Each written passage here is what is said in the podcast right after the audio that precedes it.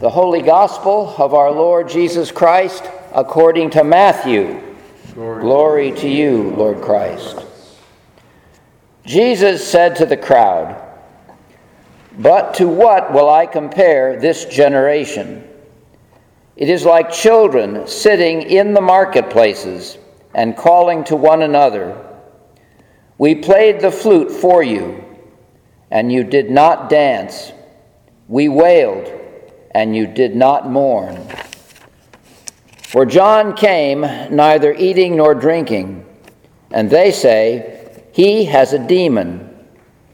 The Son of Man came eating and drinking, and they say, Look, a glutton and a drunkard, a friend of tax collectors and sinners. Yet wisdom is vindicated by her deeds. At that time, Jesus said, I thank you, Father, Lord of heaven and earth, because you have hidden these things from the wise and the intelligent and have revealed them to infants. Yes, Father, for such was your gracious will. All things have been handed over to me by my Father. And no one knows the Son except the Father, and no one knows the Father except the Son, and anyone to whom the Son chooses to reveal him. Come to me, all you that are weary and are carrying heavy burdens, and I will give you rest.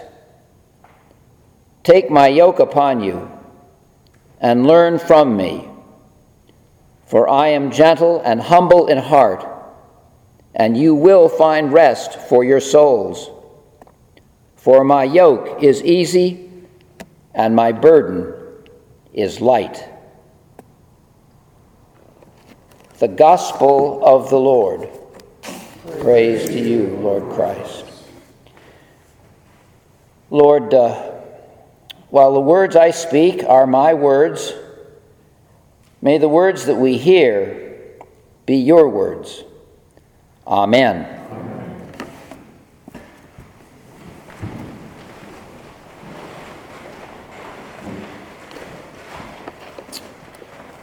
One of the challenges of my life is being a caregiver for my wife. For 25 years, she's been challenged by multiple sclerosis. Multiple sclerosis is an autoimmune disease. What happens is that something in your body attacks the myelin sheath, which is the protective layer around the nerves. And the myelin sheath is eroded away in the attack, and once the nerves are exposed, the nerve dies. It can affect uh, all kinds of things. A common one would be to affect uh, uh, your ability to walk, but it can affect your eyesight. Uh, it can affect any part of your body where the attack uh, takes place. Now, in multiple, sclero- multiple sclerosis land, the best kind uh, of MS to have would be the relapsing remitting kind, which is the, the kind where you might have an attack and you're diagnosed with it, but you can achieve a, a plateau uh, when the disease goes into remission and you don't have a problem. And occasionally you, you find somebody who has had uh, a remission or been on a plateau for, for years and years. That's part of the mystery of the disease. But my wife doesn't have relapsing remitting MS, she has secondary progressive MS. And it basically has affected uh, every aspect uh, of her body uh, and her life. And trying to figure out how to support her day in and day out is a challenge as the disease continues to progress.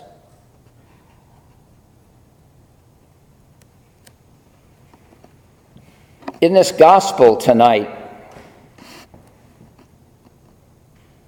maybe it was no coincidence, but the words that jumped out at me were the ones that we finished with.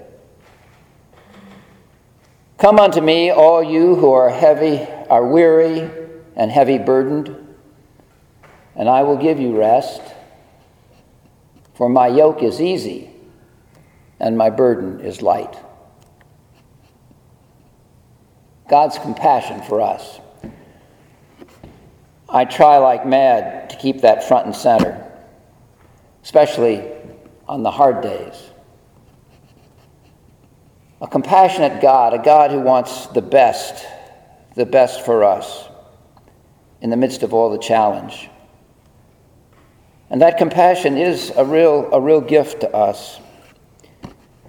It is part of God's graceful presence in our lives. And when I begin to think about grace, I think about the ways that the grace of God has helped me in my relationship with my wife as caregiver. In the Book of Common Prayer, there are four things that grace does. Before I discovered this in the Book of Common Prayer, grace was always one of those words that was just kind of out there. It was uh, um, almost like talking about the love of God. I mean, it was amorphous, and but this helped me focus the four areas. And these are this is found in the in the Catechism in the in the Book of Common Prayer for us Episcopalians. And uh, grace is a free gift, but through grace, uh, God forgives our sins.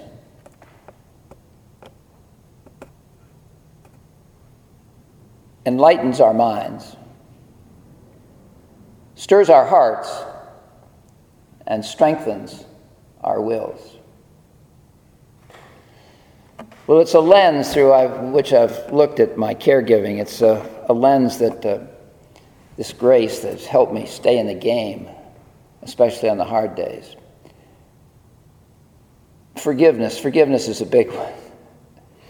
You know, one of the problems I have is I keep wanting my wife to get better so badly that I just assume that I, I almost, as an act of will, that I can will her to a higher level in some way, or a higher level of consciousness, or overcome some of her cognitive disability, or whatever. But w- one of the things that happens is I become incredibly impatient when uh, my expectations are not uh, are not met in any way. And there are all kinds of other things in the relationship because I, day in and day out, I, am trying to figure it out. And the thing about it, I mean, it's not like Lolly's in a crisis. I mean, she's just day to day, you know, life goes on. But the problem is the trajectory is, uh, you know, is, uh, is down. But I'm trying to figure stuff out, and I try to do this or that, and, uh, and she gets upset with me about a lot of the things. So one of the things that I do need from God's graceful presence is I need forgiveness. I need forgiveness because I don't want to back away. I don't want to. I don't want to uh, give up trying. But a lot of the things that I do, and a lot of it is self-serving because uh, I've been married 52 years almost, and uh, uh, we've never been in this place before. But so forgiveness is one piece. Enlightening the mind. In my prayer, God, what can I do in this relationship? How can I help? Because while I struggle in what I can do, I, I, I mean, I, imagining the kind of loss this fiercely independent woman has of all the things that uh, she's able to do. So, tr- trying to have my mind enlightened so I can figure out, be creative, try to emphasize something that will, will bring some light or some joy or some possibility uh, into her life because another aspect of it is be, because of her limitation. I become, I'm not her husband anymore. I'm sort of her, her keeper for a, a woman who's fiercely independent. So trying to be creative, trying to figure out something that I can do that's different, asking God to enlighten my mind, and then stirring my heart, some inspiration for me and for her uh, to keep going, to keep on keeping on.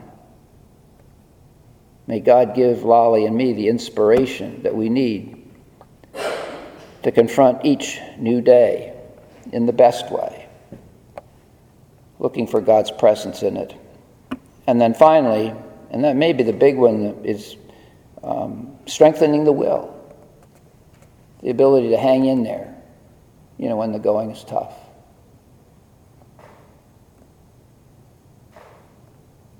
The grace of God coming out of God's compassion to help me live in the best way in my relationship with my wife.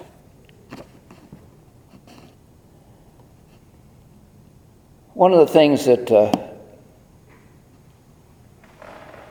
occurs to me is that we are mediators of that compassion. That we live in a hurting world I mean, my circumstance and my relationship with my wife is unique and personal to me, but the point is, every one of us faces uh, some challenge in a relationship or in our lives, something that's just kind of stuck there or it's with us all the time, and we wish we could get some relief from it. So to be reminded, you know, of God's compassion uh, for us is. Uh, is really crucial, that God really wants the best for each one of us. God created each one of us for a unique and special destiny. And God wants to support us in that in the midst of the challenges. But the, the big piece is that we live in a hurting world, a world where all kinds of people struggle with pain and, and all kinds of social injustice and uh, big system things. I mean, uh, you think about it. I mean, Lolly and I lived in the best, live in the best place possible for dealing with this kind of thing. Westminster Canterbury might be paradise here on earth in terms of the support that the system provides for us. There's so many other people who face issues like that who don't have anywhere near, you know, the resources. And the point is that we need to be standing, you know, for, for justice and, and building a world where people have opportunity to have access to the resources that we need, especially, especially health care. That's just one. But also education, availability for jobs, being able to get around our city in an easy uh, way, uh, bringing people together, giving everybody an opportunity. So, this ministry, the Richmond Hill Ministry, the healing of our city, is to stand with people who are hurting stand with them.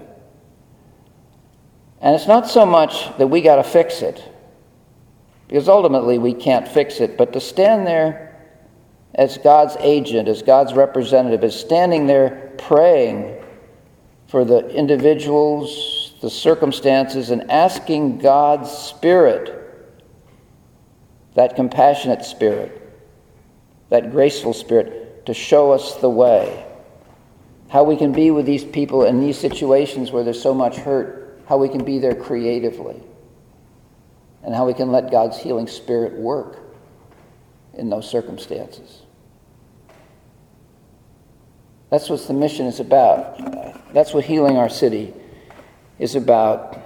It's less about great and grand things, although it's, those things are important. It's about building relationships. It's standing with individual people who need, need support who just need somebody to overcome the loneliness and the pain and the struggle, just to be with them. We can't fix it, but through God's Spirit, something amazing and remarkable can happen. We come to this place to celebrate this vision, tonight, this vision of God's compassionate love for us, His graceful presence in our midst. And the questions that I would leave with you tonight is first of all, where do you need God's compassionate presence in your life? What's the sticking point? What's the point of burden and struggle and challenge? Because God wants to put God's arms around you and let you know that you're loved and that you're important and that you need to stay in the game. And secondly, who are those people that you're aware of who are struggling with any variety of challenge or hurting in different ways. Who is God calling you to stand with? To be God's ambassador, God's representative for this compassion and for this healing. To be a person who can be a mediator of this grace.